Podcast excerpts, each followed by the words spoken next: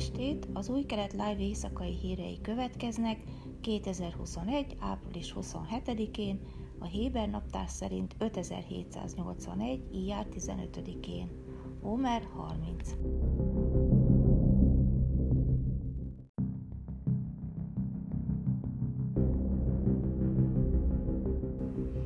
sábát nyilvános területeken való megőrzésének kérdéseivel foglalkozó rabbinikus tanács felszólította az izraelieket, hogy lehetőleg csütörtök este és ne péntek délután utazzanak Meronba Lakbaomerre a szombat megsértésének aggodalmai miatt.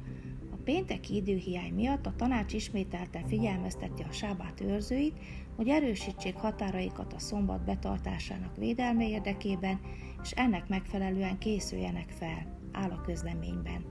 Lag Omer a Pészaktól Savótig tartó úgynevezett Omer számlánás 33. napja, amelyhez különböző vallási események kapcsolódnak.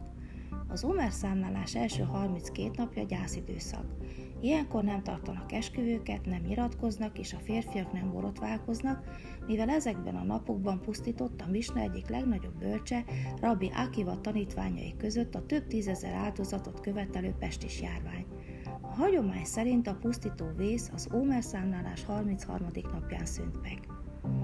Lagba Omer a talmudi bőr Simon Pár Johály rabbi halálának emléknapja is.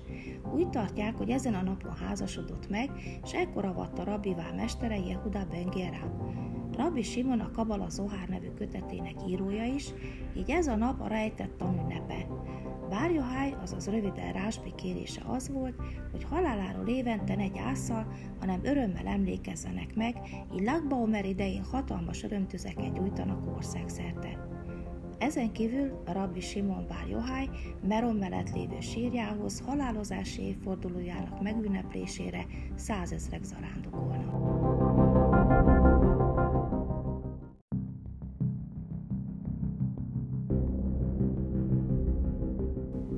Közlekedési és az egészségügyi minisztérium megállapodott abban, hogy megszünteti a koronavírus járvány miatt bevezetett tömegközlekedési korlátokat.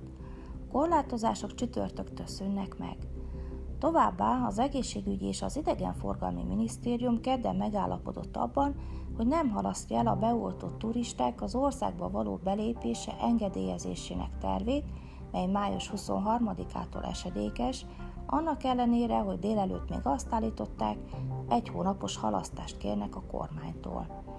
Az egészségügyi minisztérium arra készül, hogy a kormány elé terjessze a magas kockázatú országokból érkező utazások korlátozásának javaslatát, amelyek jelenleg Indiára, Dél-Afrikára, Ukrajnára, Etiópiára, Törökországra, Brazíliára és Mexikóra vonatkoznak. Az új intézkedések az országokat két csoportba sorolják – a jelenleg érvényes szabályozás továbbra is az egyes szintű országokra vonatkozik, míg a magas morbiditású kettes szintű országokra új szabályrendszert vezetnek be.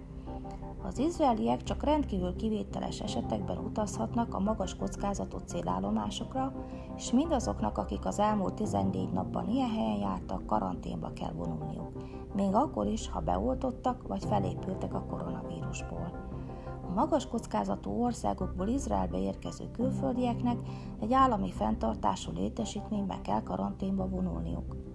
A kettes szintű országok listáját, amelyekre Izrael utazási figyelmeztetést adott ki a múlt héten, két hetente frissíteni fogják, olyan szempontok alapján, amelyek tartalmazzák az aggodalomra okot adó variánsok, mint például az indiai jelenlétét és az ezekből az országokból Izraelbe utazók számát. Az Egészségügyi és Idegenforgalmi Minisztérium által a hónap elején bemutatott vázlat szerint május 23-ától kezdődően több mint egy év elteltével az első beoltott turisták beléphetnek az országba, azzal a feltétellel, hogy indulás előtt negatív PCR-tesztet kell bemutatniuk, érkezéskor pedig újabb hasonló tesztet, valamint egy szerológiai vizsgálatot kell elvégezniük.